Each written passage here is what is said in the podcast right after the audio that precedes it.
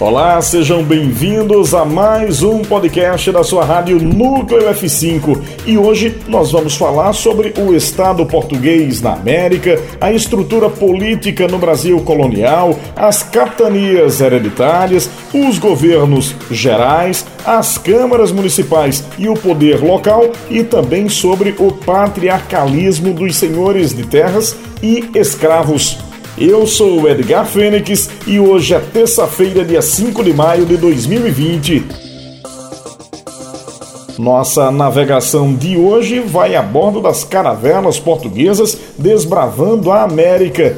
E quando ouvimos falar em colonização portuguesa na América, nos vem logo à mente a colonização do Brasil e já vamos começar deixando claro que, diferente do que aprendemos na infância, o Brasil não foi descoberto por Pedro Álvares Cabral, porque quando os portugueses aqui chegaram já existiam os índios. Assim sendo, o Brasil não foi descoberto e sim conquistado.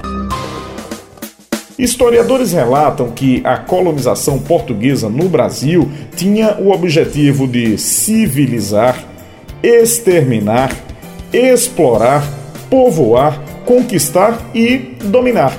Ações estas diretamente ligadas às relações de poder de uma civilização sobre outra a história revela que no ano de 1500 os primeiros portugueses chegaram ao chamado Novo Mundo ou América e com eles o navegador Pedro Álvares Cabral desembarcou no litoral do novo território.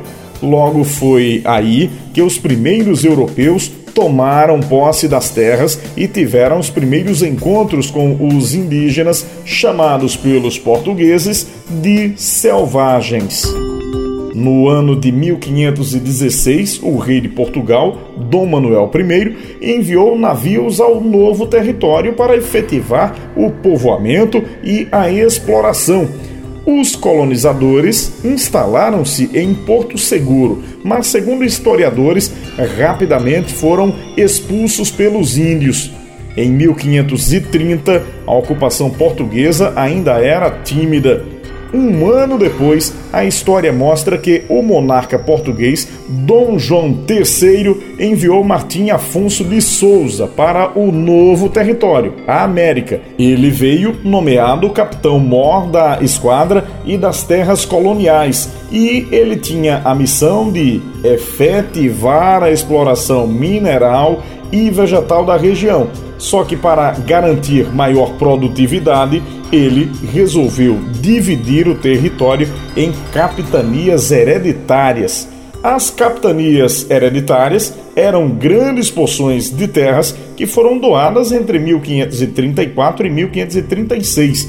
Historiadores divergem quanto ao número delas. Uns dizem que foram 13, outros 14 e outros até asseguram que 15 mas eles são unânimes em dizer que essas capitanias hereditárias passaram a ser comandadas por 12 donatários, que eram representantes do rei de Portugal na colônia.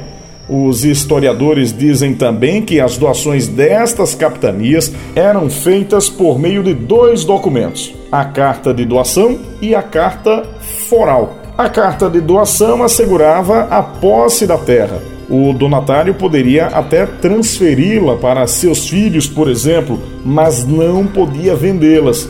Quem comandava as capitanias devia fundar vilas, construir engenhos, nomear funcionários e também aplicar a justiça, podendo inclusive decretar a pena de morte para escravos, índios e homens livres que não seguissem as regras da capitania. Já a carta foral tratava, entre outros assuntos, dos tributos a serem pagos pelos colonos. Detalhava ainda o que pertencia à coroa e ao donatário. Se fossem encontrados metais e pedras preciosas no território, 20% seriam da coroa e 10% ficava com o donatário. Portugal detinha o monopólio do comércio e o donatário poderia, como as terras que foram lhes concedidas, doar sesmarias, porções de terras menores. Estas terras eram doadas aos cristãos, tornando-os colonos. Historiadores dizem que existiam algumas restrições para receber uma sesmaria. A pessoa que a recebesse deveria obrigatoriamente ser cristã, deveria tornar a terra produtiva em até cinco anos e pagar todos os impostos devidos à coroa. As capitanias hereditárias foram denominadas Capitania do Maranhão, Capitania do Ceará, do Rio Grande do Norte, de Itamaracá, de Pernambuco, da Bahia de Todos os Santos, Capitania de Ilhéus, Capitania de Porto Seguro, do Espírito Santo, de São Tomé, de São Vicente, Capitania de Santo Amaro e a Capitania de Santana. Mas como tudo na vida tem início, meio e fim, os livros contam que, apesar dos esforços para colonizar o Brasil, a maioria das capitanias hereditárias fracassou. E em 1548 a coroa portuguesa criou o governo geral, mudando a organização política do Brasil colônia Naquele momento na história, era instituído um governo centralizado na colônia e que era administrado por uma autoridade máxima que eles chamavam de governador-geral. Para consolidar esse projeto, a coroa desativou a capitania da Bahia de Todos os Santos e criou a primeira capital do Brasil. Foi ali que Tomé de Souza, primeiro governador geral, fundou Salvador em 1549. E os demais donatários das capitanias, como ficaram? Eles perderam apenas seus poderes e atribuições públicas, que foram incorporadas ao governo geral. Segundo nossas pesquisas, as capitanias permaneceram como patrimônio dos donatários até ali por volta do século XVII, quando Portugal tornou-as em propriedade real. Nessa época, a organização política do Brasil colonial também contava com umas câmaras municipais, ou umas câmaras dos homens bons, como também eram chamadas.